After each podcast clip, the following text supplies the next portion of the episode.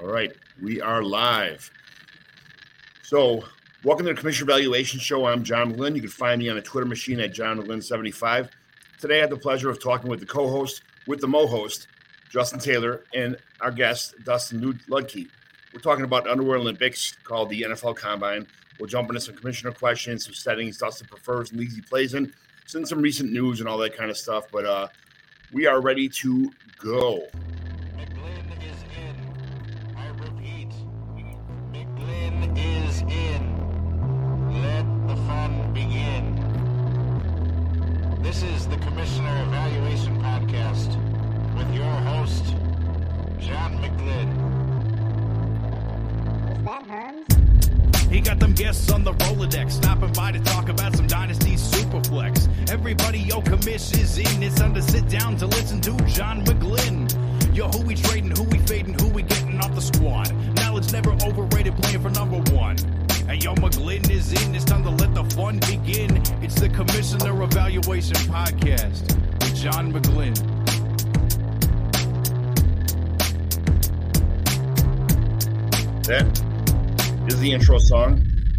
My guests. So, first of all, JT, anything new going on in the last couple weeks? How was the combine? How's everything going? You're on mute.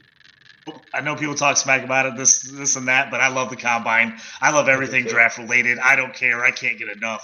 It's always great for me. So yeah, it was awesome. Plus, you know, being in Indy is great because it's close to me, so I can I can uh, check all that out. But yeah, you know, disappointed some guys didn't run or didn't test. Yeah, uh, and that's going to hurt some uh, draft stock at least for the next couple weeks in mocks. But uh, but yeah, it's been great, man. I'm just I've been taking it all in and a little bit slower at work these days uh, in the winter, so giving me a little more time to to get into fantasy football stuff.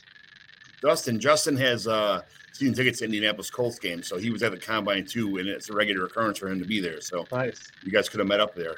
Yeah, I was there as uh, I had some media credentials, so I was there as a reporter, and uh, it was nice to do some press conferences, kind of you know talk to these guys and kind of learn a little about them as people and kind of hear them talk ball or talk life, and uh, so it was good to do that and then watch them run. And likewise, I was disappointed that some of the guys didn't run or didn't test too well, but overall, it was a great experience. I've been tired. It's what Tuesday, and I'm still tired from it. So long days, but worth it. Yes, yes, yeah. It's always a good time. So tell me about yourself. Where the Twitter machine can find you? Got any Instagram, TikToks, uh, InstaFace, any stuff like that that you could uh, share with, with the viewers? Yeah, you can find me on Twitter at the D Unit 13. So T H E D U N I T 13. Don't really do the Instagram, all that stuff. I mean, I have a Facebook, but I'm not on it much. I just try to stick to Twitter. I might start doing some TikToks just to get some new fantasy stuff out there. It seems to be the new hotness for fantasy content. But then you can also find me. Uh, I write for QB List, Dynasty Nerds, and Dynasty Pros. So you can find my stuff there. But if you find me on Twitter, I throw out all my articles when they're out. So best place to get everything I have.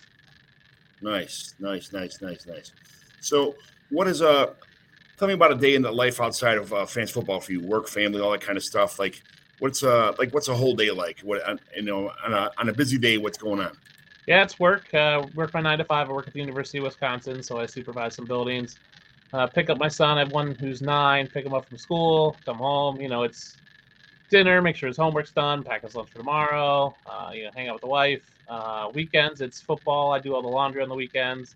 Uh, so that's generally it. He's played. My son's playing basketball for his second year now. So Wednesday nights is practice. Saturdays are games for the next couple weeks. So just stuff like that. And then you know, uh, try to do articles at night after he goes to bed and hop on podcasts when I can. And uh, so that's pretty much my life for the most part. It's work and family and football is pretty much what I do. That's how it works, baby. That's how it works. Yep. What does fantasy football mean to you? Uh, honestly, I've been playing for a long time, so for me, it's uh, it's evolved over the past few years. Since I started doing content about two and a half years ago, it really turned into this community for me now, where I have friends that I've made through fantasy football. Um, you know, people that I consider really good friends. You know, leagues for people who I didn't know until I got into a league with them. Um, and doing content creation has created that also that resource and that kind of community for me to be part of. So it's this it's a common ground for people to come together from different places across the country and the world different walks of life and just connect over that. So it's, it's been great to do that, like that community. I, there's friends I wouldn't have if it wasn't for football.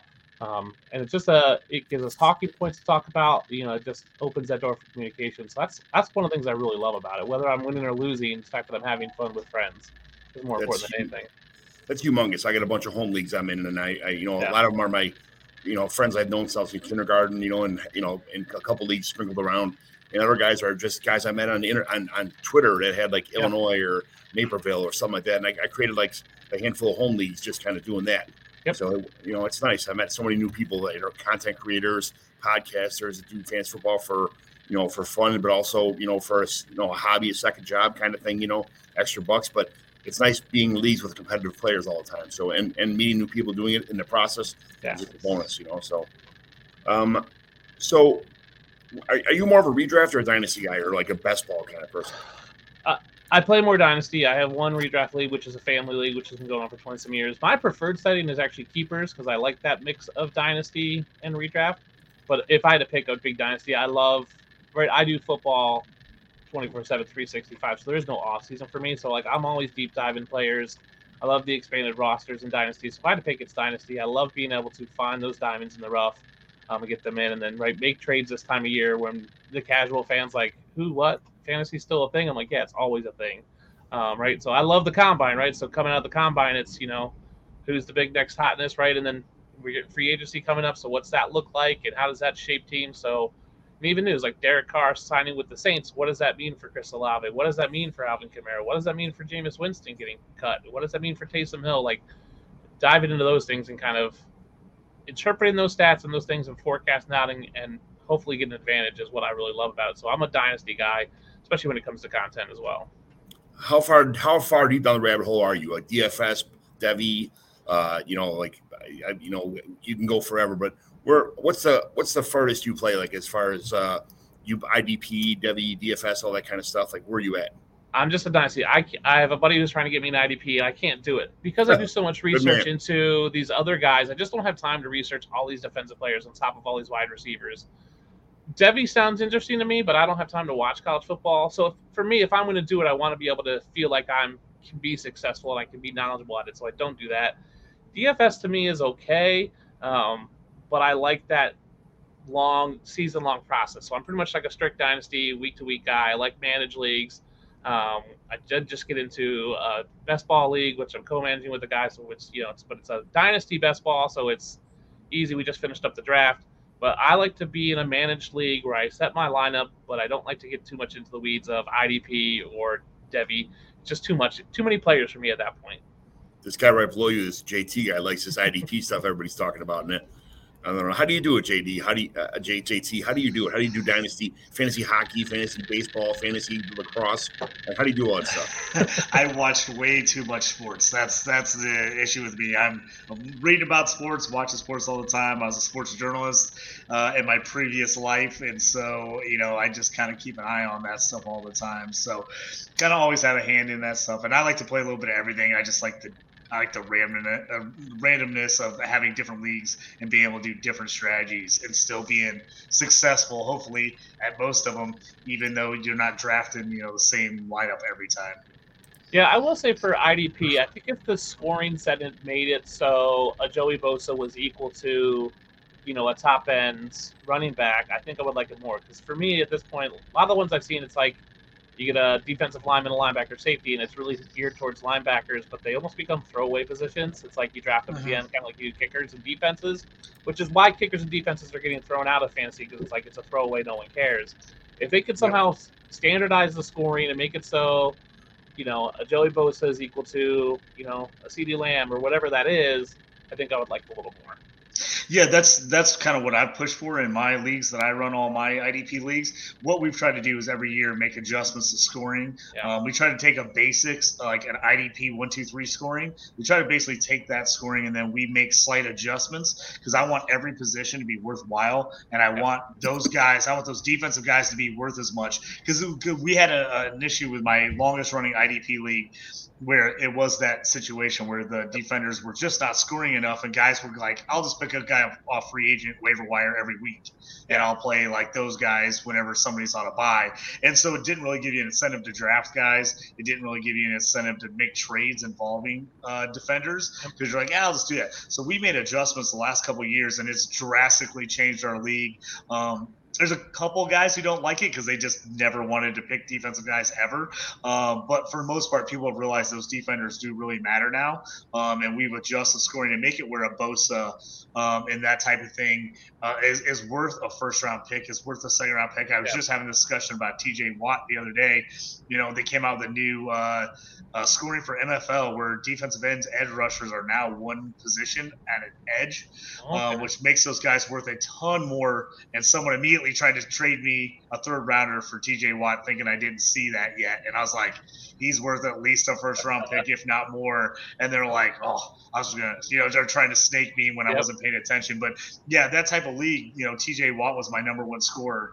Uh, in a league where we start 22 years ago, um, I had a league where Darius Leonard um, you know, Shaq Leonard now uh, led the league in scoring one year. So I think when you make the defenders count for more, it definitely I think makes a difference and makes it worthwhile. But I did have leagues where people played like one or two defenders, and it was just real generic scoring, and it was basically a throwaway position.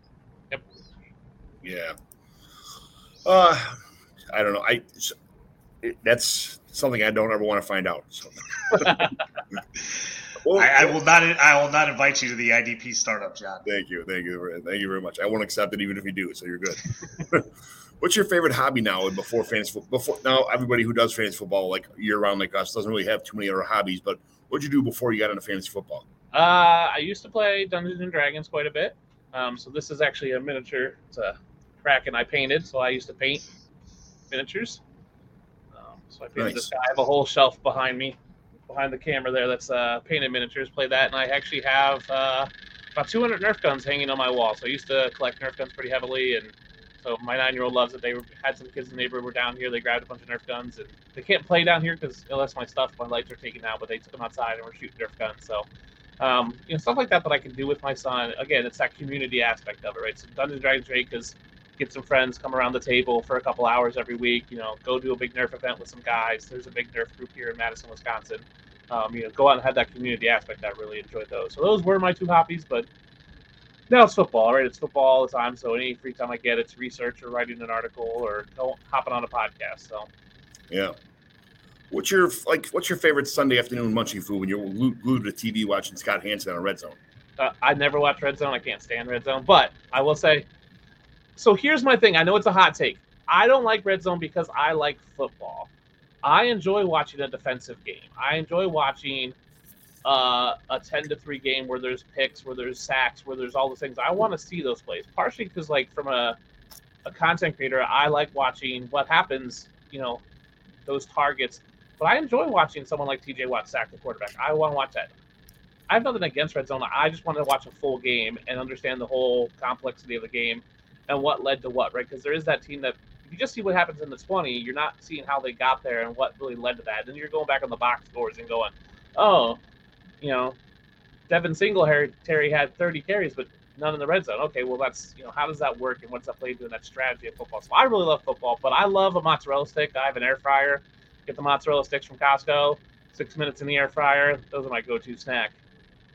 So what you're saying is you like to watch commercials during the football games? What you're trying to say, right? That's So my son knows that like I, you know, because we don't have cable, so I just get two games. So I just flip, you know, whatever's on CBS, whatever's on Fox, and just flip through when there's commercial. But commercials are great to go get some more snacks, fill up the fill up the drink, and uh, hit the bathroom if I need to. So I don't mind that. my neighbor Joe across the street from me. He's got two. T- he's he had one TV in his garage. He only watched the Bears game. And he's like, I'm watching the Bears. I'm like, okay, well, you can watch the Bears by yourself. I'll be in my garage, and when the game's over with, I'll come over and watch Red Zone in a second. You know, and that's in the second games.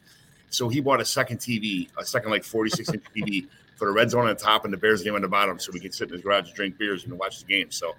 It's uh he fixed this. He have found a solution to our problem, and I'm very happy with that. If I could, if I, my wife would let me have multiple TVs, I probably would throw a red zone on one of them.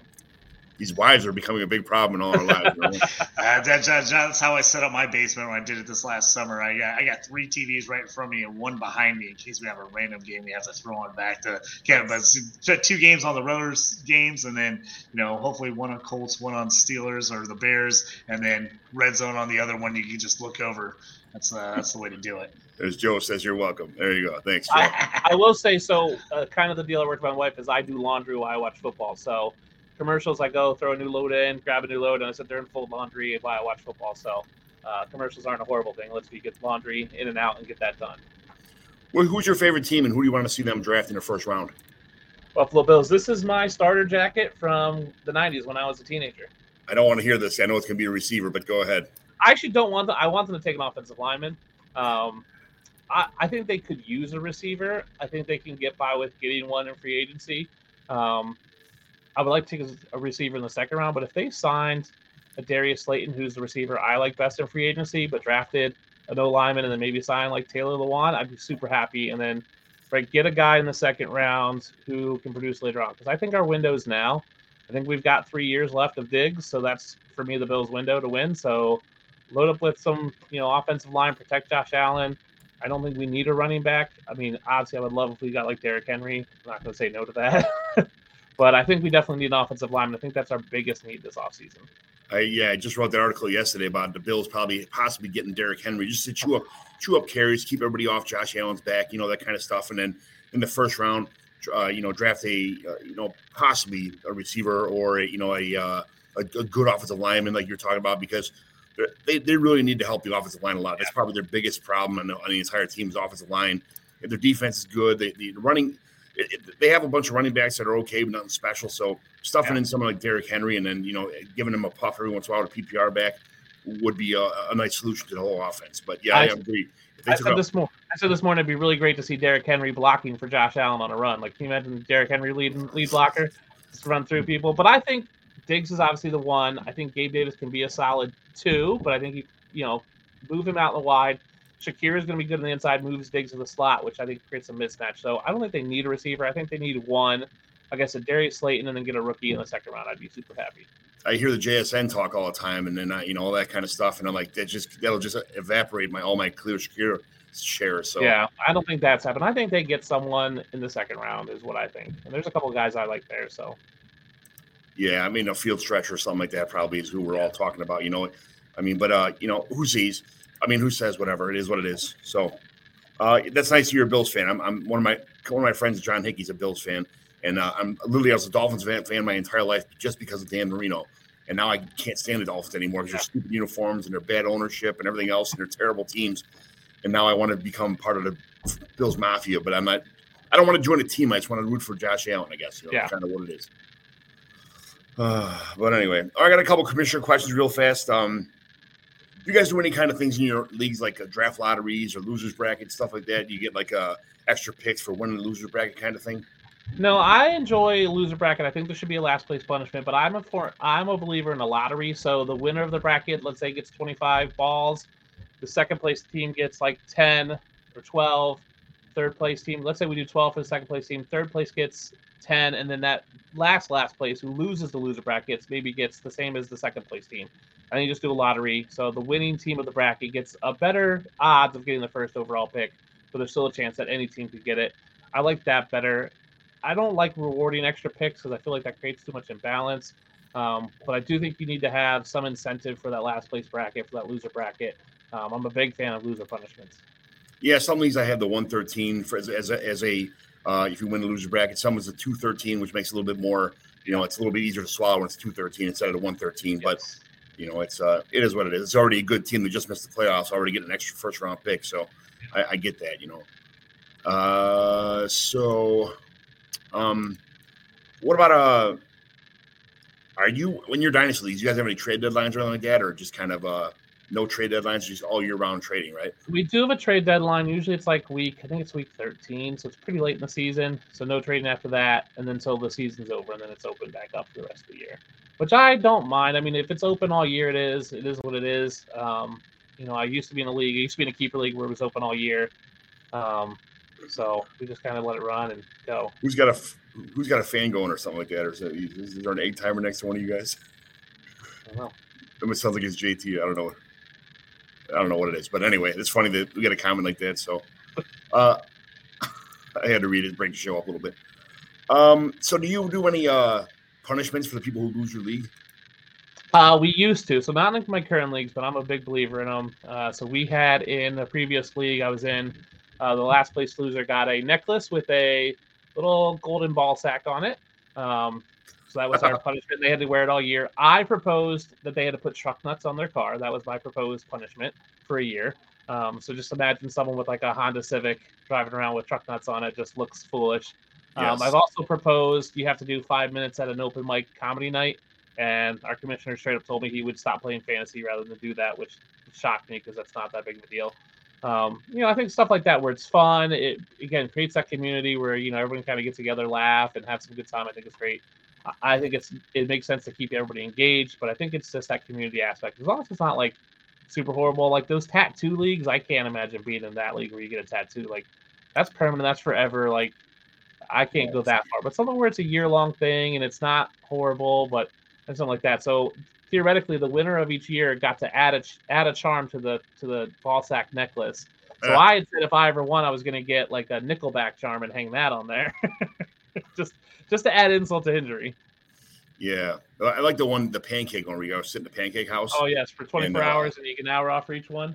Yeah, that's that's it'd be like a, I mean those fat pancakes are fat as hell. I could probably eat. I'm a fat dude. I could probably eat twelve of them, but it's still twelve hours at a pancake house. Yeah, it's still a lot of time, but Open Yeah, mic open would be mic- hilarious. open mic late like that's a great thing if you all live close by like right because honestly you could just steal material from another comic and no one's going to really care at open mic night but like everyone goes you hang out get some drinks get some food watch your buddy do open mic night bomb horribly most likely just have a good experience you film it you put it up online um, i've done bets with people like a roast me on reddit i think that's fun too um, Yeah. stuff like that so What's your favorite site for fantasy football?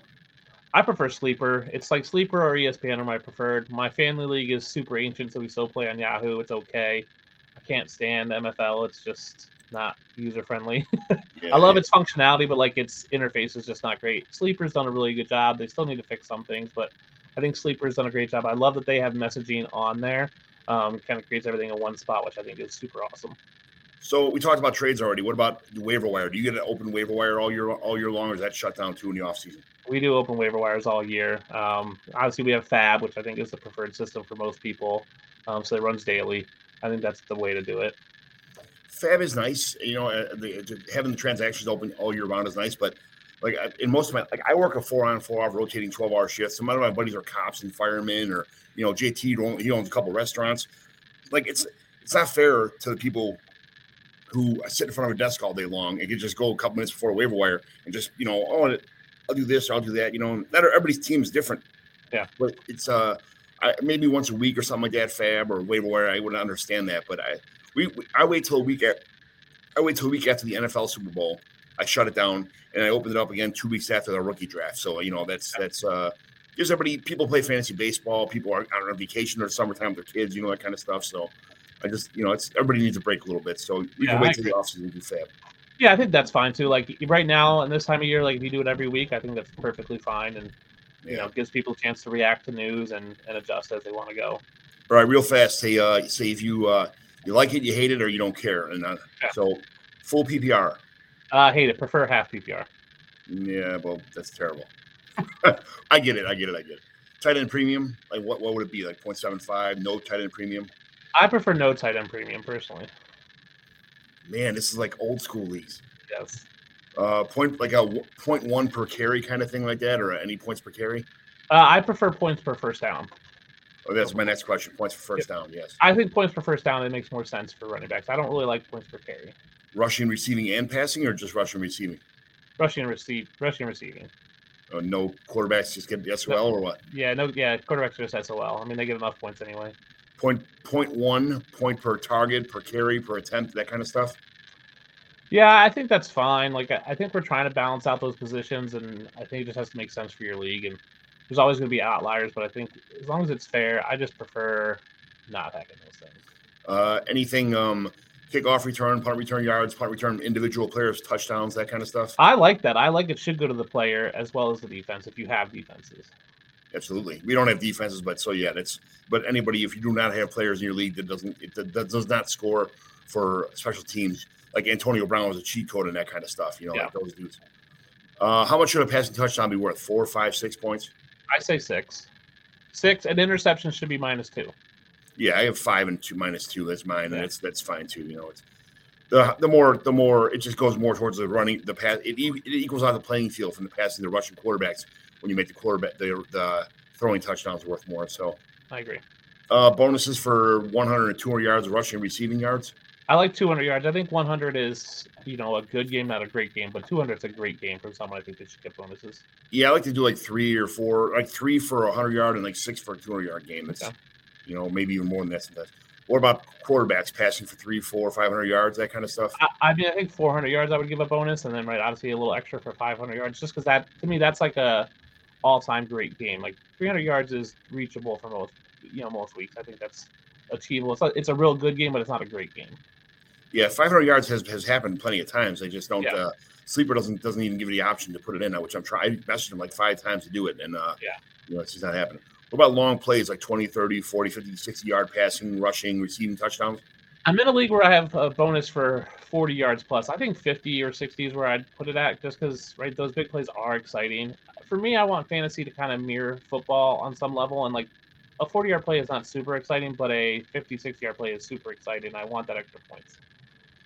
Auction startup or regular uh, draft board? Uh, I would. I've never done an auction. I want to. Uh, it just involves everybody getting together. But I, I, you know, obviously snake draft for me. But I think auction is super fun. I like the strategy of it. I just haven't got to do it yet. Yeah, more scoring the better. Absolutely, Joe.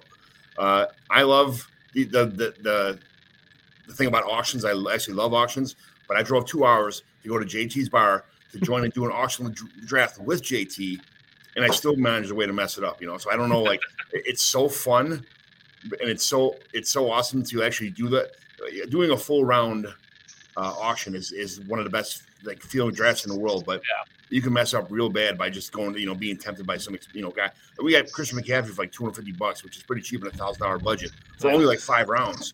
And it's Yeah, still- we ju- we jumped in so quick. We got a lot of good players. I liked all the guys we got. Just uh, we spent so much money. Then you just sit there and you're like, uh, I don't have any more money to spend. I'm out on the next 25 guys I get put up because I don't have enough money to to bid on them. So that's always the tough part of an auction. You got to be got to be able to wait around and, and, and kind of bide your time. I think Yeah. that's the that's the strategy I like. Right? Is do you want to go mid max? Like, do you want to just front load your team, or like and then nominating players? Like, what players do you nominate to try to bleed out money from other teams? I think is super fun. All right, so if there's a guy I'm down on, maybe I throw him out to hope you know, people will spend 250 bucks on him, right, and bleed out somebody. So they're in that situation of like I have no money left, and you can just start scooping up the guys you like real fast. Yeah, buddy. Uh, are you uh when you do your auction when you do rookies? Is it a you never did an auction, so your obviously your rookie drafts are all probably linear drafts, right? And uh, Linear drafts, yep. there's we were talking about there's an auction uh, rookie drafts there's uh, linear drafts there people some people still do snake drafts and then there's a tiered auction where you get like like the number one one pick the guy who gets number one one pick will get like $385 and the person who gets like 512 would get like seven dollars you know? So Oh, yeah, there's like no- that. you wouldn't be able to add up but the number two guy couldn't add up to get more money than the number one guy. But if you traded like pick 113 plus you already had 104 you can outbid the number one player for the number one you know you wouldn't you wouldn't be handcuffed at number 104 you know that kind of stuff.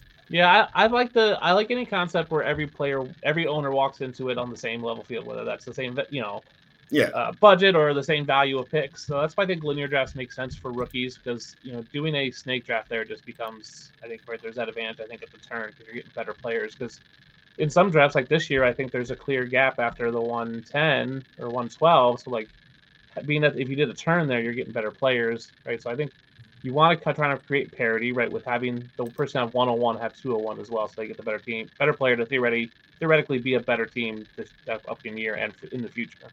Right all right so uh thanks for sharing your opinions on how No you problem. play how you guys play leagues uh, there were some things a lot of things happened today in the nfl was kind of de- deadlines for uh tagging people what happened in it do you guys see anything I mean, d- surprisingly, Daniel Jones got a deal done. Uh, it's like four years, uh, ton of money, and then they tagged Saquon Barkley, uh, which I thought was interesting that they were able to get both of them. There was talk that they could get neither of them.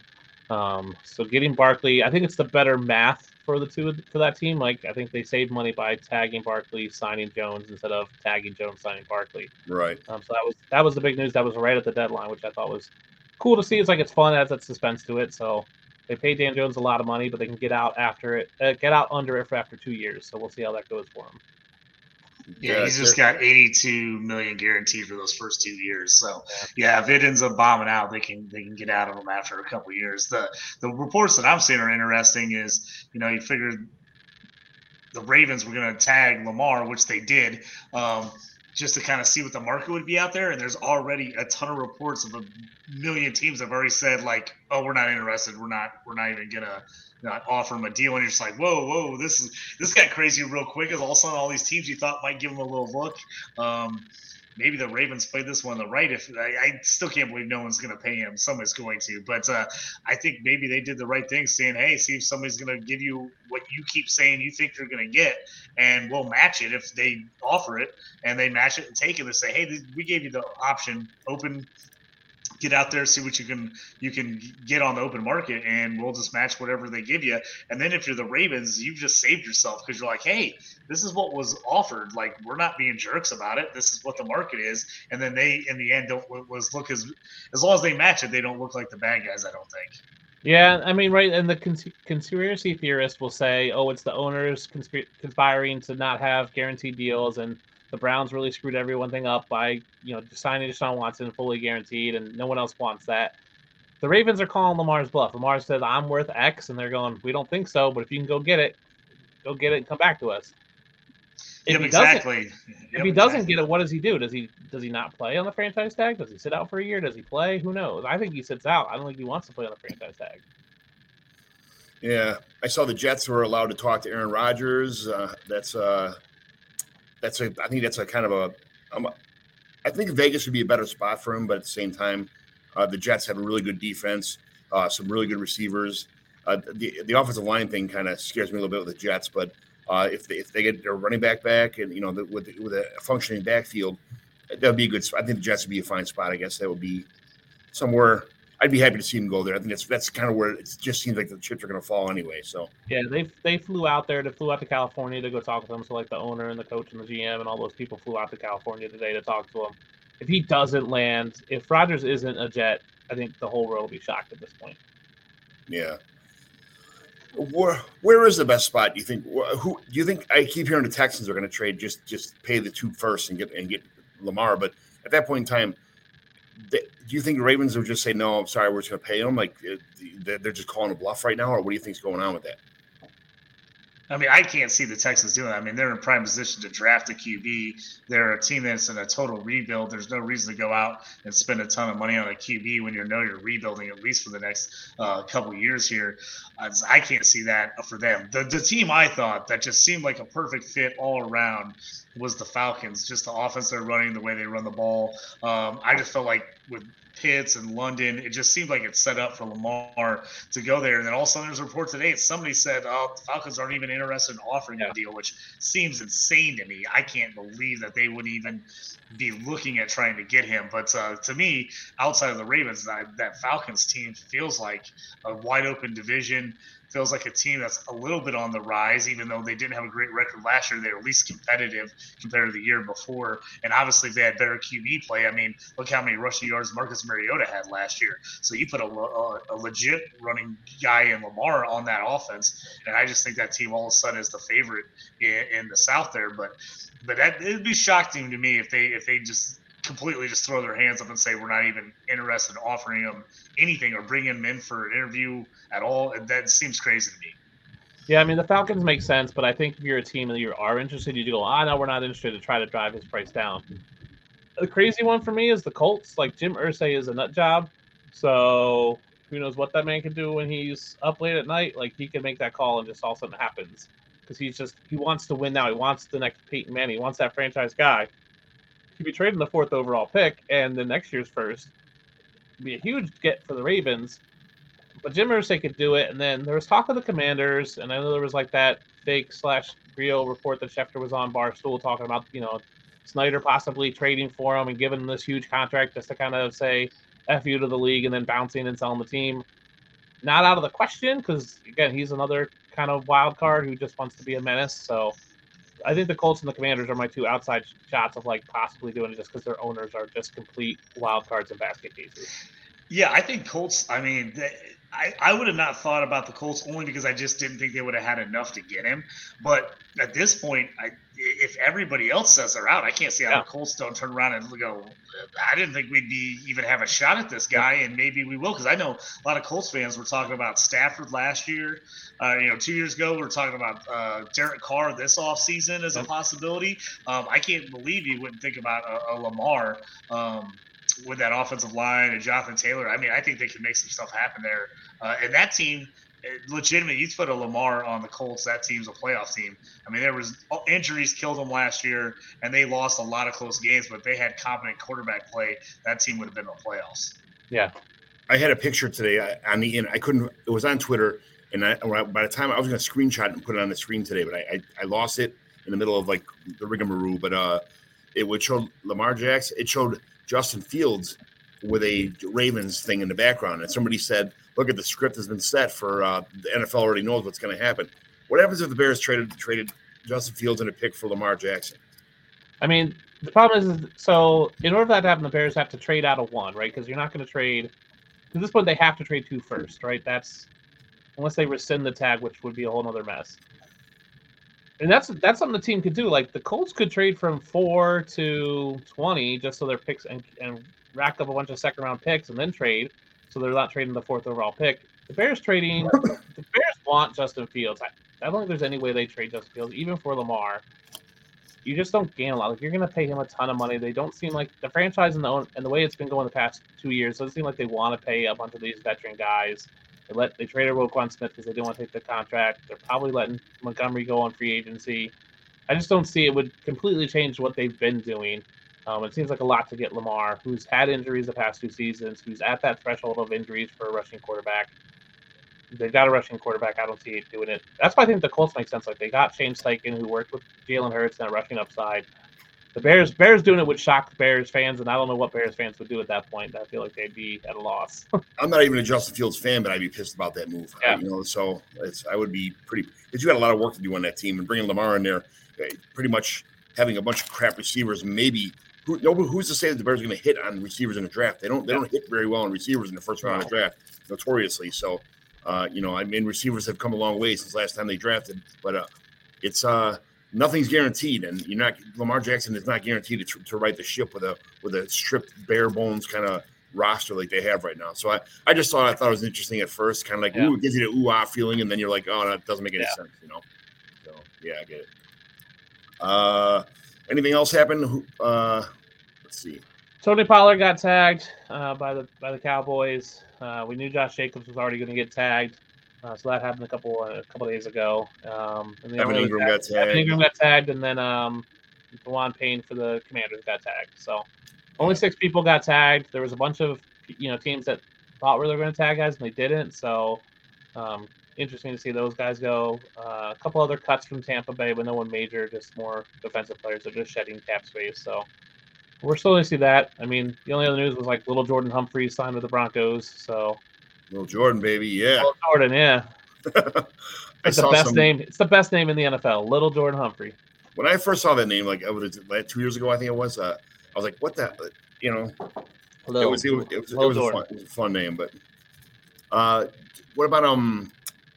I saw Joe Mixon was flash news about something. Did something happen with that, or was this kind of so four? yeah, there was a shooting, and we're not sure if it was at his house or near his house last night. So apparently, kids were playing, however you call it, ding dong ditch. We called it knock knock zoom zoom growing up, where they go and knock on the door and run away. Yeah, apparently one of them was doing it and got shot. but not didn't die, went to the hospital fatality. So they were knocking on Joe Mixon's door. No one was coming to the door. Apparently there was one person in the house. We're not sure if it was Mixon or not, but it doesn't sound like they were involved. Police went away. No one was arrested. So it seems like it's a no issue. Um, so if you knew about it this morning, you could have probably traded for Joe Mixon because that owner was probably freaking out. But it seems like it's a no news story right now. Yeah. Even his first problems weren't even anything like crazy serious. It was like a Yeah. class B plus minus thirty seven degree misdemeanor or something. So yeah, it was, yeah. So no big. All right, that's uh that's about it. All right, you guys are both. You guys, uh, I mean, I watched parts, bits, pieces of the combine between the, my between life. So um, we got some questions for you uh, for about some positions. And uh, JT, as we go, you're more than welcome to jump in and say anything you got to say too. But what's my quarterback ranking before and after the draft? The top four quarterbacks. So before before the draft, I had it C.J. Stroud, Bryce Young, Will Levis, Anthony Richardson. Obviously, now Anthony Richardson had this great combine. You know, best athlete we've ever seen at a combine. You know, crazy numbers, setting records. I still have Stroud one. I still have Bryce Young second. I thought there was a clear gap before the thing. I have Anthony Richardson now third and Levis fourth. But I think the gap now is between three and four instead of between two and three. So I think Stroud's still the best, in, from in my opinion, the best prospect. I think the gap between two and three between Young and Richardson is as lessened. I think Levis fell back a little bit. So for me, there's that clear top three, and then Levis, and then there's some other guys after that. But uh, having Levis jump or fall and having Richardson jump up and getting closer to Young for me was interesting, and and having CJ Stroud hold on to that one position for me, like there was questions about you know what he was going to do. He didn't run the forty, but he looked really good in the passing drills to me. Yeah, I think uh, most people. I think because of Anthony Anthony Richardson uh, heroics, he's he's a lot of people's number one, but it's real close with C.J. Stroud, and then Bryce Young and Will, Will Levis seem to be the consensus like top four. So Top four. I think Yeah. Anthony Richardson's like a, obviously a phenomenal athlete and prospect, but I think he needs a year to learn still. JT, what about you? What do you think? Yeah, I'm, I'm the same boat. I almost uh, completely agree with everything you said there. Stroud's been my number one uh, basically since last year. I thought he was the guy. I thought he had the makeup, uh, just the consistency where he puts the passes, uh, moving around. He's not a runner, but he's got a guy that's got that sneaky athleticism where he can Mhm. move in the pocket and get a couple yards if you need it. Um, I agree completely. I think Richardson jumped up just because he saw the athletic profile, even though we knew it was going to be good. It was just better than people thought. Um, I think you know he's that guy. If you're if you're willing to sit on him for two years, I think you've got a shot that he could go somewhere with the right coaching.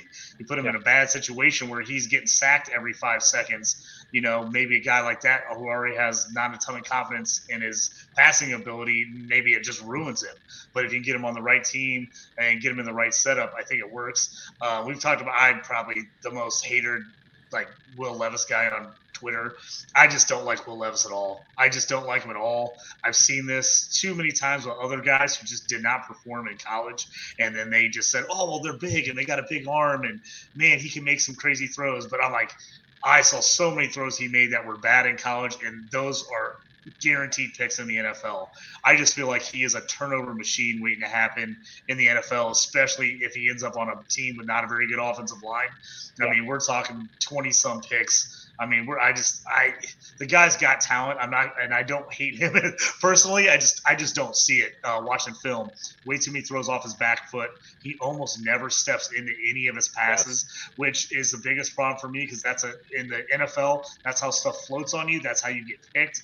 Um, and I think he does have a super strong arm, but I think that's also what's hurting him is that he has such a strong arm. He's relying on just overthrowing it to everyone, and and we've seen that not work in the NFL.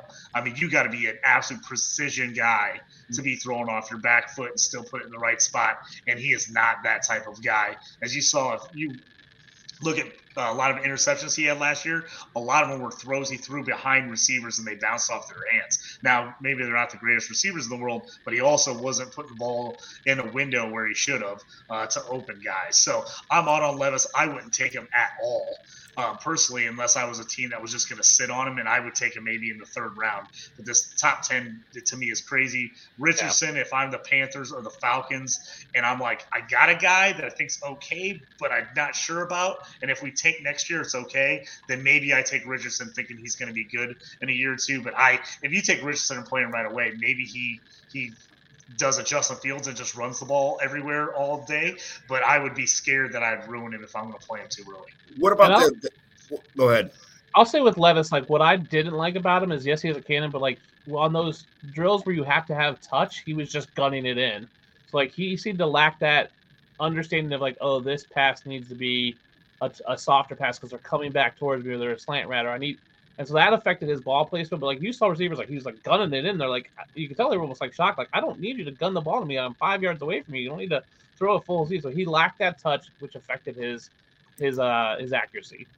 Yeah, and I think that's where you saw where the ball's bouncing off his receiver's hands into place because he's chucking it when a guy's open and he just needs to get it to him and he's Yep. lasering it at him and it's bouncing off their hand because they're only six yards downfield and it bounces into a linebacker's hand for a pick or a DB. And I just, ah, he just, man, reading. There's a lot of reads he made where you're like, I can't even believe you threw that pass. Like, what were you even looking at? Um, and that just scares me. I mean, stats up and down. Yeah, he didn't play with the best talent in Kentucky, but honestly, they've had probably more talent in Kentucky in the last couple of years than they've had in a really long time. So to just say he didn't play with anybody, I think is is a little bit of a knock on some of the other guys in Kentucky. That was my next question. Did he lose a lot of his team and really couldn't produce because he was just, you know, didn't have a lot of chemistry, not as good as an offensive line, not as good as receivers? Was it is it is it him and his mechanics and his not reading defense, or was it just kind of a whole new team and he kind of got stuck, get thrown in the fire? I mean, they had Wan'Dale Robinson last year. I mean, Wandale had a monster year. Uh, Rodriguez, their running back, last year and this year is really good. Uh, I know I'm going to forget. I'm going to mess up his name right now. Wait, wait, wait. myself. Rodriguez Rodriguez is like a bathtub with legs. He he's the slowest guy on the, on the planet. So Well, he's not fast, but the guy was solid in college. I mean, he made plays. Uh, Brown, uh, sophomore wide receiver. I'm, I'm blanking on his first name. Uh, he's a Devy darling. He's a guy that's going to be uh, good. Uh, I think a high Devy pick. Uh, so it's not like they didn't have anybody. And again, if you're Will Levis and you're a top ten QB, you got to make those guys better. You got to make plays. Uh, and he just. Man, there's so many plays he didn't make, and a lot of the plays you look at the highlight reel, it's him making throws off his back foot, throwing it away. Guys are making the catch, but it's like I'm watching that throw and I'm like, okay, that's a touchdown in college, but that's a pick in the pros. Yeah, the guy's going no to take that away, and that was my biggest takeaway on him. I just I see a Jake Locker, I see some of these other guys we've seen in the past, a Blaine Gabbert, where you see guys they had big arms, they had the size, everybody fell in love with the physical, and they just totally ignored the fact that their actual production on the field wasn't great. yeah, I mean, there's comparisons that he's this, you know, he's he's this year's Zach Wilson, and you got like guys like Cody Carpentier who says that he- this is this year's quarterback one. So it's super polarizing the, what he's got going on this year. So uh, you know, only time will tell. Maybe draft and where he lands. Maybe get sit somewhere for a year or so and, and, and learn. That's all we can hope for. If he gets thrown in the fire, it might be a big problem for somebody. So Yeah.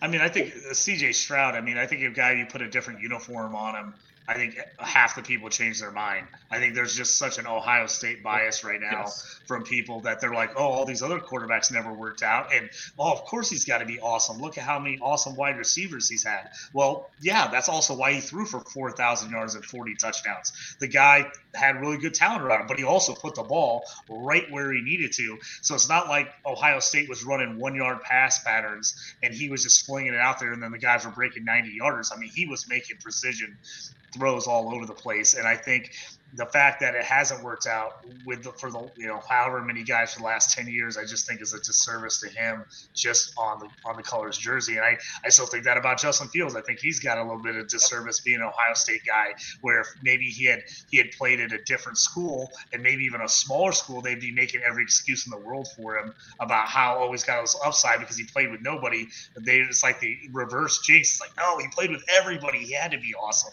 Well he was awesome. That's the point. He did show up and, and play as well as you thought he could. Um, so I, I like I said, and CJ Stroud's young. I mean, Richard sophomore. I mean, the guy I mean, he's got all the metrics you need. So I, I'm all in on CJ Stroud. I if the Colts get him, I am going to jump and cry, and I'll love it. If they don't get him, I'm going to be so upset. But I'll have to figure out a way to move on. But man, I I, I really want to see the Colts with CJ Stroud uh, in that backfield. Gemo the icon, thanks for checking in. I appreciate it. Go Bears is right. Go Bears. How many quarterbacks go in the first round of the NFL draft? And on top of that, what about rookie drafts this year? Because there's a big, like a, there's a Grand Canyon kind of like fall off after the first four quarterbacks. So is is like, are we going to see something like possibly like a Hendon Hooker or something like that, kind of fall into going to first round he reaches somebody else that I'm not that we're not thinking of? Yeah, I think we see four, maybe five. I think Stroud, Young, and Richardson go top 10, maybe even top five. I think Levis probably goes in the 20s, and I think a team trades up to get that fifth year option on either Hendon Hooker or if they somehow get past character issues, Stetson Bennett. And Stetson Bennett looked really good at the combine throwing, had a decent you know measurables. Um, it's just his personality that people don't like. He's just kind of a jerk. Uh, that's the way he came off to me and to a lot of the people there that did the interviews. Um, the fact that you get a fifth year option taken first, I could see it trade traded up kind of like a Jordan Love um, to get that fifth year option out of out of Hooker or Stetson Bennett. I think Hooker is more likely. Um, so we could see, you know, one of those QB needy teams that don't get a guy early trade up. Like if the Panthers are sitting at nine and Stroud, Young, and Richardson are go, but maybe they don't take a QB at nine and then they trade back up in second and get Hooker. Right? They could do that. Um, so I think we see four, maybe five. And then in rookie drafts, I think you should have three and you could have four. Right? Obviously, Stroud, Young, Richardson, I think go in your rookie startup drafts in the first round, even in 10 teams. I think it depends on landing spot for Levis and Hooker.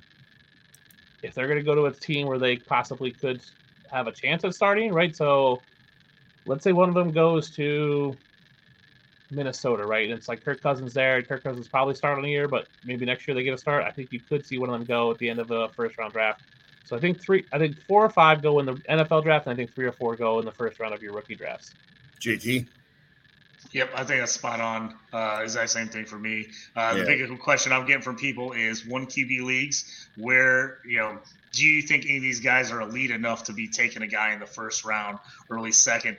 I think it depends on your league, especially if you got IDP scoring involved, which is most of my one QB leagues are IDP. So you're gonna those guys are gonna drop a little bit because of that reason. Um, I'm thinking, you know, if I like the landing spot for Stroud, if he ends up on the Colts, I'm probably looking at taking him early second to, to mid second round, just because I think he can be productive and he's going to be on a good team. If I get Bryce Young on Texans, he's falling for me just yep. because I'm like, man, he's going to be on a bad team. They're really going to struggle.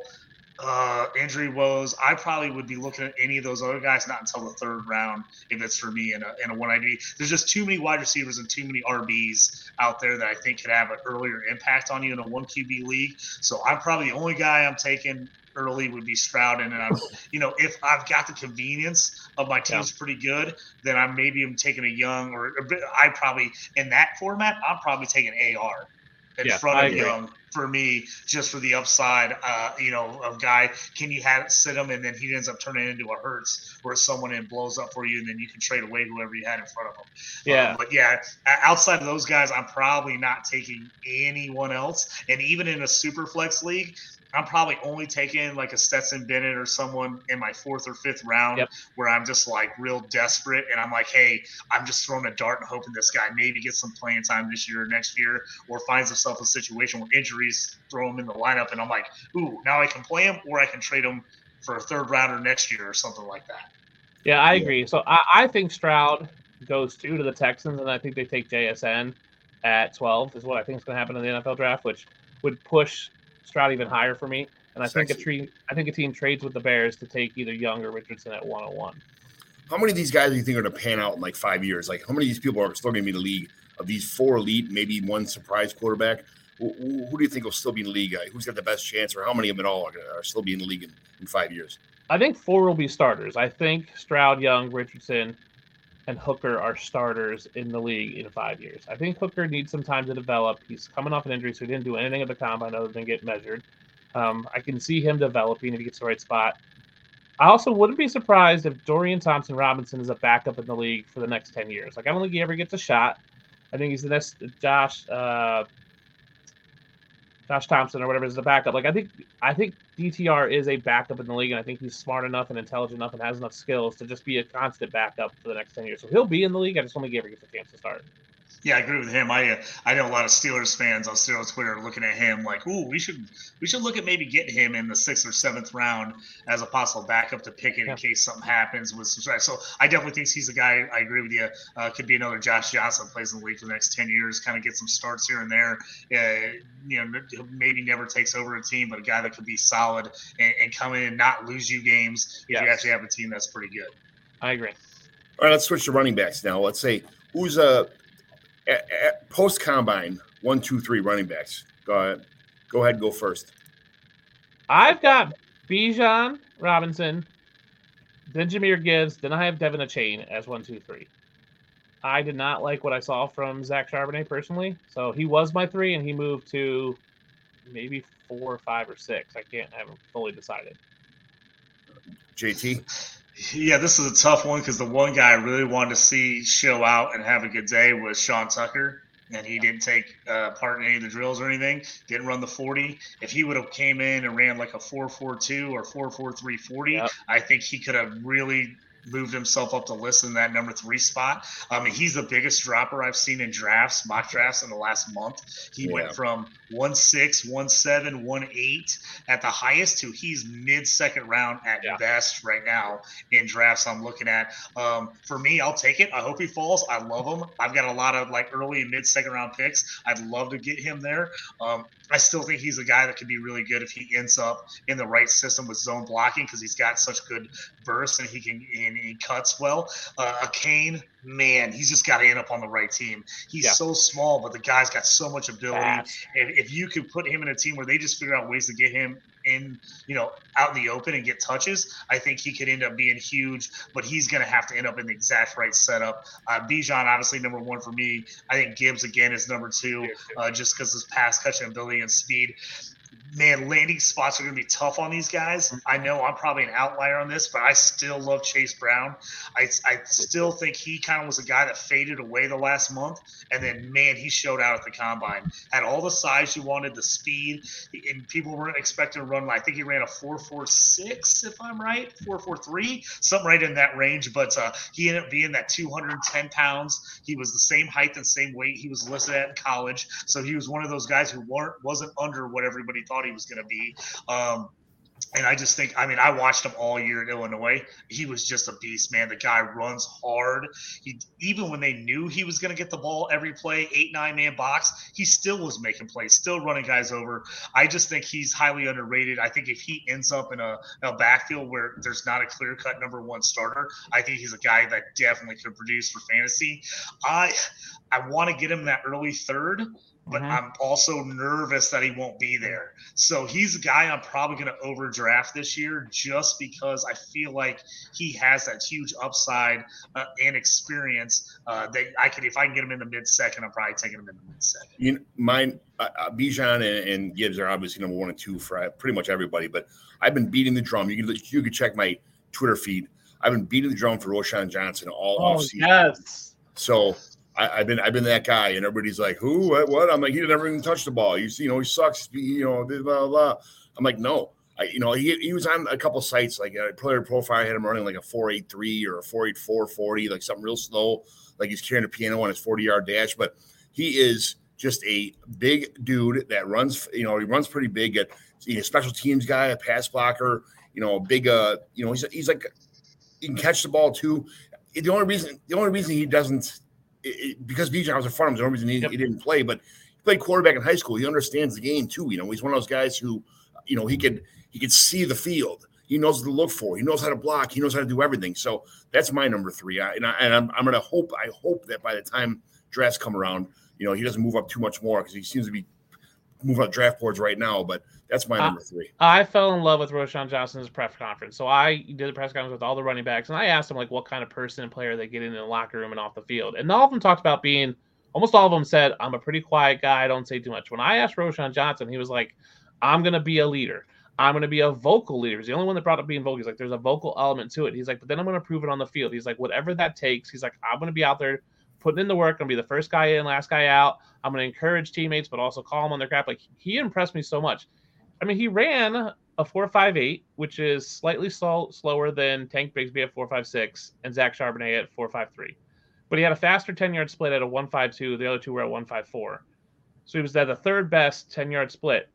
When it comes to weight adjusted forty, he ran 0.04 faster than what his weight adjusted forty was. Charbonnet ran a 0.06 Yeah. and they're both six foot, two hundred. Roschon came at two nineteen, Charbonnet two fourteen. I'll say this about Chase Brown though. When we talk about Chase Brown, four four three, a one five three split, so fifth best in forty, sixth best in, in split, ran 0.14 faster than his weight adjusted forty. He was the third best in weight adjusted forty in that group. He wasn't even being talked about when we pre combine. We were talking about this group that to go for third. It was right. It was Bigsby, Charbonnet.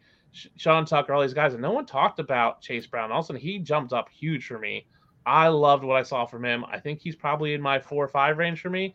I just like Achane better. I think he has the potential to be a Jerick McKinnon type where when you know De'Von Achane's on the field, they're going to pass, but his speed and quickness is going to let him get open. And then once he gets the ball in his hands, he's going to make space. That's why I have him third. Yeah, I look at Chain a lot. A landing spot for him. I think if he matter. could end up on the Colts, and I know I talk about it all the time, but man, Nyheim Hines, if he could take that Nyheim Hines spot uh, where he's playing third downs, where they're lining up in the slot, where they're mo- motioning him out, do I mean, if you get a team that's going to use him like that, I Yeah. think uh, Chain could. I I love it. So Yeah. landing spot's huge for me on him. But this is this is one of the groups, man. If you got a bunch of seconds. A couple early load thirds. I'm yep. loading up on them, and I'm taking as many RBs as I can Yep. and seeing which guy hits because I just think it's a group that's a really good group that has high upside. It just depends on where they land, who's in front of them, and who's behind them. Because I could see any of these guys, depending on landing spot, jumping up and immediately being starter next year if they get the opportunity. Zach Moss and Deon Jackson have a lot to say about somebody coming in that backfield, all right, buddy? Relax. They're totally different players than the chain. I mean, he's going to be a totally different guy than them if they got someone like that. But uh, I think Chase Brown uh, reminds me a, a little bit of um, oh. I just I just lost his name. Uh, old UConn running back that played for the the Colts for a little while. I had kind of the same body size as him, but much faster as Brown, and he just went against tough defenses all year in the Big Ten. Um, so that's I just think he's a guy that could could be an absolute stud on the right team. I mean, you you see him go to the Eagles. I mean, his draft stock would go through the roof if he ended up on a team like that. I agree, and, and I'm curious to see what happens with these guys who didn't think. What happens to Sean Tucker? What happens to um, some of the other guys that didn't didn't do anything at the combine? Like, do they get back in that? Does Tyjae Spears get back in that group? Um, where do they go? Because we haven't seen much. We're waiting on pro days, so we'll see what happens with guys as the pro days roll out. And then, right, landing spot matters for these guys a lot. And there's kind of a glut of running backs right now, so landing spot and opportunity is going to be huge. How many running backs go in the NFL first round? And same thing with the quarterbacks. How many rookie running backs you think will go in the first round of uh, rookie drafts? I think three go in the NFL draft. I think it's obviously Bijan, Gibbs, and then I would say I think De'Von Achane goes, but it could be, you know, Chase Brown. It could be someone that who wants that fit. Right, uh, Chiefs have the 32nd pick. They could take De'Von Achane and fill him in the McKinnon role. I think in our rookie drafts in PPR, I think there's three, maybe four. I have Bijan one. I have Gibbs going around the 106, and then I think one goes in a 12 in a 12 team. I think they go 11, 12. I think you can see three of them in your rookie draft, maybe four, depending on team fits. Yeah, that's a big fear of a lot of people that have Chiefs running backs about uh, the Chiefs drafting a running back uh, later in this trade in Yeah. the first round or something. That's it's a, a big uh, big fear from a lot of people. They got lucky hitting they struck gold last year with a seventh round pick, but you know who knows Yeah. what's going to happen. So uh, Yeah, I think late second, early third, mid third NFL draft. I think you could see a lot of movement of them, yep. of teams starting to see, oh, that guy's falling. That's that guy. We like him better than these other three. I could see teams starting to make a lot of movement that late second round, mid third. I could see a ton of running backs going in the third in Yeah. this year's draft. I could see just overload running backs in the in the third. Um, there's just enough guys out there, and there's some outliers. You know, super small guys that I think you can maybe take late. That guys will take a shot on in like the the fifth or sixth round, but. I, I kind of see that third round is going to see the big round that you're going to start seeing all these guys fly off Yep. the board. I agree. yeah, Pacheco runs very well. He runs super hard, you know, and I, you know it's, it's nice to have a receiving back out of the backfield also. But I think they they run- if they have a chance to pass up a uh, if they have a chance to draft a running back that falls in the lap, I think they'll they'll, they'll take a stab at that without a problem. Yep. Let's switch to receiver. Uh, wh- who's a riser and who's a faller from after the combine? I mean, risers for me were Zay Flowers and JSN. Like JSN was one already, but he looked everything that we wanted from him. He had real soft hands, ran really smooth, didn't run the 40, but that's not his game. Um, and then Zay Flowers, I think, looked really special out there. He just looked different. Fallers for me, uh, Addison, I think, didn't look great. Uh, Hyatt did not look great because he was supposed to be the super fast guy, didn't perform. And then uh, Kayshon Boutte looked like booty. He just looked like trash out there. I don't think he performed well at all. Uh, what about you, JT? Who do you think? I got Yeah, Marvin think that- Mims, the guy I was talking about. Yeah, very very similar to the guys I think that you said that for fallers. I think those guys, yeah, they just did not look good at all. Um, I'm an Addison guy. I've always liked Addison. I don't think he overly impressed at the combine, but I also kind of think he did what he does. I think he Yeah. came in the size that he is. Uh, he ran about what people thought he was going to run. Um, I just think the guy's a precision wide receiver that just makes plays. Um, JSN, I think everybody that had worries about him with all those shuttle times, how quick and in and out. I mean, the guy just finds space. He he Yeah. just makes plays. Um, so I, I think you know if he's running, even if he runs a four five six or even up to a four six one at his at his uh, pro day, I don't think it's going to kill him because everybody saw how quick in and out as he is of everything. I think he's you know I think he's got. I've said it before. Cooper Kupp with a better pedigree. I think Hmm. he's a high end. He's a guy that could absolutely end up being a Cooper Kupp, put up that type of stats on the right team. I think he's a high riser for sure. Uh, Quentin Johnston, I'm just man, I'm not in love with him. He's another big guy who who who has all the traits again. I like production. I want to see guys that did it. I, You know, just because a guy's got the body type, it doesn't do it for me. So he's the guy that fell a little bit for me. Um, mid round guys that I've got my eye on. That third round, that fourth round, can I steal them? I think Mims, which I thought you could get in the third. I don't know if that's going to happen anymore. I feel like he's rising uh, quite a bit to that early second, but I thought he he looked really good and he put up a good 40 time Yeah. when it seemed like no one else was. So Yeah. I think that stood out even more because the it was so many guys running slower 40s than you thought. Um, Jalen Reed from Michigan State is a guy I like. Um, he's got a he's a guy I want to keep my eye out on. Uh, he's got Calvin Ridley written all over him, and if and he's just people are kind of down on him. I think if you could get him in like the late third or early fourth of a rookie draft, he's worth that dirt throw because I just think he's got some talent and he played on an offense that just really didn't throw the ball that much. Uh, but Mims and him are my two guys. I'm like trying to see where I can get them late in drafts. Yeah, I, I, I, I see this comment. JSN to the Bears at nine after two trade backs. I will say I talked to a guy who talked to JSN's agent, and he didn't think that JSN was going to go in the top. He was thought he was going to go in the twenties. I think JSN goes twelve to Houston. I think they take Stroud and, and JSN to pair that back up. Um, so JSN to the Bears at nine, I think, will be a reach for what JSN thinks, and his agent seem to think that he's going to go. So we'll see. I also really like Tank Dell. I think he's a great steal in probably the late second, early third. I think he had a good combine as well. So that's Joe Castleman, who is the guy who leaves commercials on during the Bears game because he's such a Bears fan. He won't turn on the red zone. So, Uh, yeah, so those, those some of the Bears fans like that have, uh, you know, they, I- the Bears I are hope trade. so. They're going to trade back five times and get 400 picks and still get JSN, that kind of stuff. You know, so Yeah, I think it's Uh, going to be really interesting to see where these wideouts go in the first round. I mean, they're getting mocked all over the place. Uh, people aren't completely sold on them. You know, last year everybody kind of moved up to get everybody. Um, you've seen a lot of people talk about these guys going in the in the twenties. Um, and, and maybe you see somebody that's like, hey, th- these wideouts that we thought were top 10, 12 are dropping to early 20s. Yeah, maybe they could get a move with a trade there.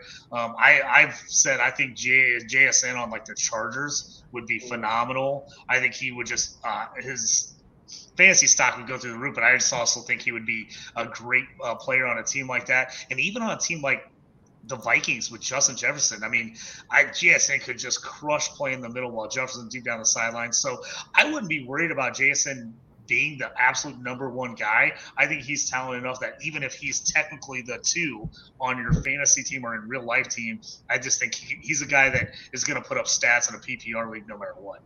I agree. yeah. What about you guys? What did what did Michael Wilson do with the draft that that it was so special? Any, anybody like what did what do you think that his anything that he did to raise up his stock because he's he's like a buzz name that kind of around the around uh, fantasy football right now. Uh, for me, I, I've seen a lot of people talk about him. I I haven't got deep into him very much. He looks he looks okay. Uh, I think he's he's got potential. I think that's what people are looking at the potential. For me, there's other guys I would prefer. Uh, guys that I've just seen out there, like I said, a, a Reed, a Mims. Um, I actually like Hutchinson from Iowa State a lot. Yep. I actually thought he, for his size that he is, the 40 he ran was actually reasonable. I kind of thought it was going to be slower. So the fact that it wasn't crazy slow, I mean, it wasn't fast. He wasn't running four fours, but I think he ran maybe a four five two, something in that range. But I think uh, for his body size being 6'2", over 200, he's a guy I'm liking a lot. I think with the right fit, he also is a guy that could be a pretty decent uh, fantasy two or three for you. Yeah, it was tough at the combine because right, Richardson dominated a lot of that day, so a lot of these guys didn't get as much buzz as they probably should. Um, so they'll get more pro days. So like I like Andre Iosivas from Princeton. Like he's one of the few tall guys. He's 6'3", 205. He impressed me in the catching drills. So curious to see where he goes. Like he could be a third round pick in a few fantasy drafts. Um, I don't think he gets a high draft class, but right, we're talking about running backs getting hammered in the second, third. I think wide receivers are going to be the same in the NFL draft. Of we could see a run of them mid second of just guys flying off the board one right after another, very much like we saw in the first round this past year. I think it's just a it's a deeper class, but not as as front loaded as last year was. Yeah. Um, you got any sleepers? Wide receiver sleepers? Yeah, Iosivas is my sleeper from Princeton. Uh, with a class being as small as it is, like there's just not many guys, honestly, over six foot, and he's 6'3", 205. Obviously went to Princeton, so Princeton's known for being a smart school. So like he impressed me in the interviews, seemed like a smart guy. Um, there's a couple of guys who just didn't do a whole lot who impressed me in the interviews. So Iosivas is the guy. Uh, so it's I O S V A S, I believe is how you say his last his spell his last name if you're looking for it. Um, he's a guy that I think could be a sleeper if he gets on the right one. And then A.T. Perry, um, another big guy who I think in the right fit could be a sleeper for uh, dynasty and fo- for fantasy football. All right, we're gonna we're gonna speed this up a little bit. So we're gonna go to tight ends real fast. Um, this is by far, uh, this is a lot of good tight ends kind of just appeared out of nowhere for this. You know, everybody knew about Michael Mayer already, and you know, it's, you know my, Luke Musgrave was kind of making a push up up the boards too. Then you got the, the Dalton Kincaid, and you know, and then uh, you know a lot of dudes just kind of popped out of nowhere, like uh, you know, doing really, really, really good. Uh, you know, making up some really good athletic. Uh, uh, like Zach Kuntz, you know, guys had really good athletic combine. So, what what in this class is this class really as good as it seems? Do you guys think? I think it is. The problem is, is when we talk about fantasy, like tight ends just don't produce for fantasy right away, and I don't see any of these guys producing. Maybe Mayer does like produce a little bit, but I'm not expecting a great crop. Like I think you, those are the guys I'm taking late third, fourth round in my dynasty rookie drafts. Um, because they're just not going to produce right now, but you can throw them on your taxi squad and sit on them for two years. Um, you know, Dan Jeremiah said there's double digit starters. I think that's might be true, but some of them are going to just be blockers who aren't going to be fancy relevant. So um, I think it's a deep class, but not an overly great class, in my opinion. Yeah, there's a. I think people are just so thirsty for a good tight end in some of these teams that they're they're they're bumping up the everything they do in the combine and any kind of film is is, is spicy to anybody because Yeah. they need to fill some they need to fill some voids. Yeah, Um, I, I mean, I love this draft class for tight ends. Um, uh, yeah, this is another one. If I have a bunch of late fourth or fifth round picks, or I got somebody in my draft who always complains about taking guys late. I'm going to make a trade. I'm going to get a guy and try to get there and get as many as I can. I did the same thing last year where I was taking Dulcich, I was taking Otton, I was taking Bellinger, I was taking Yep. as many guys as I could. I'm doing the same thing this year. I'm on, I'm on LaPorta, I'm on Musgrave. I uh, I love Kuntz. I mean, I he's a guy Kuntz, people too. forgot that he was at Penn State and he actually uh, put up really good numbers at Old Dominion. Uh, I like him a ton, and uh, Payne Durham. I he's a guy that is is kind of sneaky. He hasn't played a ton of football. Uh, he was really good at Purdue. Um, the guy made made plays. He's just a big guy, and I think he's just learning. So I think he's kind of scratching the surface. Um, Strange, on all those guys. Latu. Schoonmaker. Yeah, you take mm-hmm. all those guys in fourth, fifth round, you'll be you'll be paying dividends. I think in your in your dynasty leagues. Yeah, I'm probably not overpaying for anybody. No. Even in a super flex, I'm not going to grab any of these guys late first or even mid second. I'm waiting to see if I can get these guys like late third, early fourth, into that fifth. But yeah, I, I'd almost rather wait on some of that second tier tight ends and just take them in the fourth and fifth I as opposed to taking Musgrave or Kincaid or somebody really early. Yeah. yeah, can like a guy like Darnell Washington, can he become a pass catcher and kind of be relevant in the league? He can. I just don't think he does. Right? He didn't do it in college because they have a great guy there.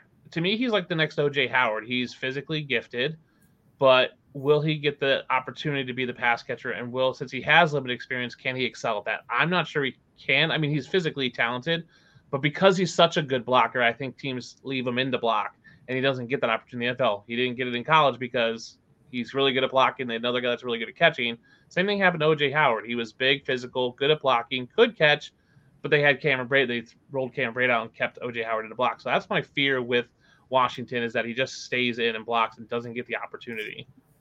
Yeah, yeah I think this ends up being uh, an NFL class where we ended up deciding that they were really good NFL players. I'm not sure how many of you guys end up being great fantasy players. Yeah, but I, yeah, I think as a class, I think they're going to be a really yeah. good class for NFL purposes. But you're going to have to wait and find that guy that hits the right landing spot where they use tight ends a lot yep. or play two tight ends and throw it to their tight ends a lot um, to where you can make these guys uh, relevant. But uh, I definitely am going to stash them. If I have a taxi oh, squad oh, league where you can hold them for one or two years, I'm drafting as many of these guys I can and I'm stashing them. I yeah, agree. who's the kid? Who's the kid from Notre Dame a couple years ago? Went to the Panthers. Uh, great, uh, Tommy, great, Tommy, Tommy Tremble. Tommy Tremble, great, about one of the best blocking tight ends in the world, but he's fantasy irrelevant. You know that he's yeah. a great NFL tight end, but he's fantasy irrelevant. That kind of stuff. You know. Yep. I get it. Um, all right. Uh, with tight end, with tight end premium becoming the norm, should we be moving any of these guys up our rookie draft boards, or are they just? I mean, we already talked about it. They're just like kind of mid, right? Yeah, I mean, I think that's why they're in going to be in the fourth, and I can see maybe taking a few end of the third. I wouldn't be surprised if we see someone take one of them late first. To be honest with you, like if someone falls in love with Kincaid if he works out his pro day, or falls in love with Washington and think he's going to be the next the next big thing, I wouldn't be surprised if someone jumps up there and grabs him the late first, like in a 12 team, like 111, 112, or early second. I just don't think we should because they just don't, for fantasy purposes, they just don't produce until really right. year two, year three. So I think it's a mistake to like always I think we're always looking for the next Gronk or the next Kelce or the next Kittle, and we just oh tight end premium they're worth so much more because it's tight end premium. No, there's you still gotta wait for them. Like even Cade Otton was really good this past year for fantasy. Like there was no reason to take him early. You just could have waited. So I don't think we should. I think we need to slow down and go. Okay, yes, they're good, but they're still a tight end. And even though tight end premium makes them somewhat more somewhat more equal in terms of like point production, they're just not going to produce this year. Yeah, I'm. Uh, I kind of like Luke Musgrave. Uh, you know, he's probably my too. favorite tight end in this league anyway. So, oh, hold on. Yeah, Musgrave so was my favorite uh, C2C trade last year. I had somebody was desperate for a playoff quarterback. I traded me. I traded Heinicke away for Musgrave nice. and uh, and the Ball State running back who's now at UCLA. And I can't believe I'm blanking on his name. Is killing me. Um, I'm going to look that up. But yes, I traded for those two guys, and I was like, I mean, I'm loving that now. I yeah. in a tight end premium league where I'm, I think I only have Gesicki as my only tight end. I'm like, oh, I was like, that was a great trade to get Musgrave to move up for me this year. So I think if he ends up in a good spot, um, he's a guy I think that I kind of impressed at the combine as well. People didn't realize he was as big as he is. He's almost yeah. Myers size, and then he, you know, ran pretty fast. So I think I could see him in a real NFL draft sneaking into maybe the late first round, early 2nd mm-hmm. round, yeah. and getting a good landing spot there. Very good, very good. Well, thank you guys so much for your time tonight. I really appreciate it. There was some great information. Uh, we were, I was, this was in my head. This is gonna be a half hour show, but it never works out that way, as, we, as, we, all know. So uh, that's it. You want to, um, uh, Dustin, you want to uh, show everybody under, uh, tell everybody, uh, you know, where they can find you at all that kind of stuff on your way out. Yeah, you can get me on Twitter at the D Unit 13. So it's right there below my name there, and you can catch my articles on Dynasty Pros, Dynasty Nerds, and QB List. But uh, if you follow me on Twitter, you'll get you know questions. I try to tweet at least once every day and talk football, so I'm always out there. DMs are open if you want to talk football. Some of your questions, you know, league specific. Uh, it's the best way of getting a hold of me. One more time, the co-host with the with the mo host, JT. you can find me on uh, Twitter at JT Orange. Always on there talking about anything uh, there. Also, just recently uh, joined the Dynasty Pros group, so look for yes, articles coming Dynasty out on Pros. that. And then also uh, doing some stuff for DLF, uh, some writing on that as well. And then P2W always on the Commissioner Evaluation podcast here with uh, John, the main host. So I, you can find me on all those things, and I'm in about every Discord uh, there is out there. so I'm always in there as JT Orange or JT Orange Four. I'm always voting on polls. I'm always talking about trades with guys and, and what kind of work. So you can always find me in there and hit me up on, on that as well. Joe Castleman, Jam with the Icon, uh, Univ, uh, all that stuff. You guys, thanks for tuning in. Thanks for the questions. Joe, thanks for the comments. Great show, guys. Gents, we're gentlemen and scholars. Well, you guys are scholars. I'm just a gentleman, so we'll, we'll go that. But uh, thank you very much for coming out today and being part of the Commissioner Evaluation Show. So we'll uh, see our way out with I repeat. And I would like to say one more time, thank you very much for being here. It's much appreciated. The fun begin. This is the Commissioner Evaluation Podcast with your host, John McGlynn. Was that Herms? He got them guests on the Rolodex, stopping by to talk about some Dynasty Superflex. Everybody, yo, commish is in. It's time to sit down to listen to John McGlynn. Yo, who we trading, who we fading, who we getting off the squad. Knowledge never overrated, playing for number one. Hey, yo, McGlynn is in. It's time to let the fun begin. It's the Commissioner Evaluation Podcast with John McGlynn. And JT. And all my boy, all these awesome guests. You guys are going to be coming down the pipeline. Thank you very much. Thanks for P2W for having me on. Uh, Nick Script, I appreciate letting me use your StreamYard and your YouTube. And uh, well, thanks for making the Commissioner Evaluation Show awesome. Thank you.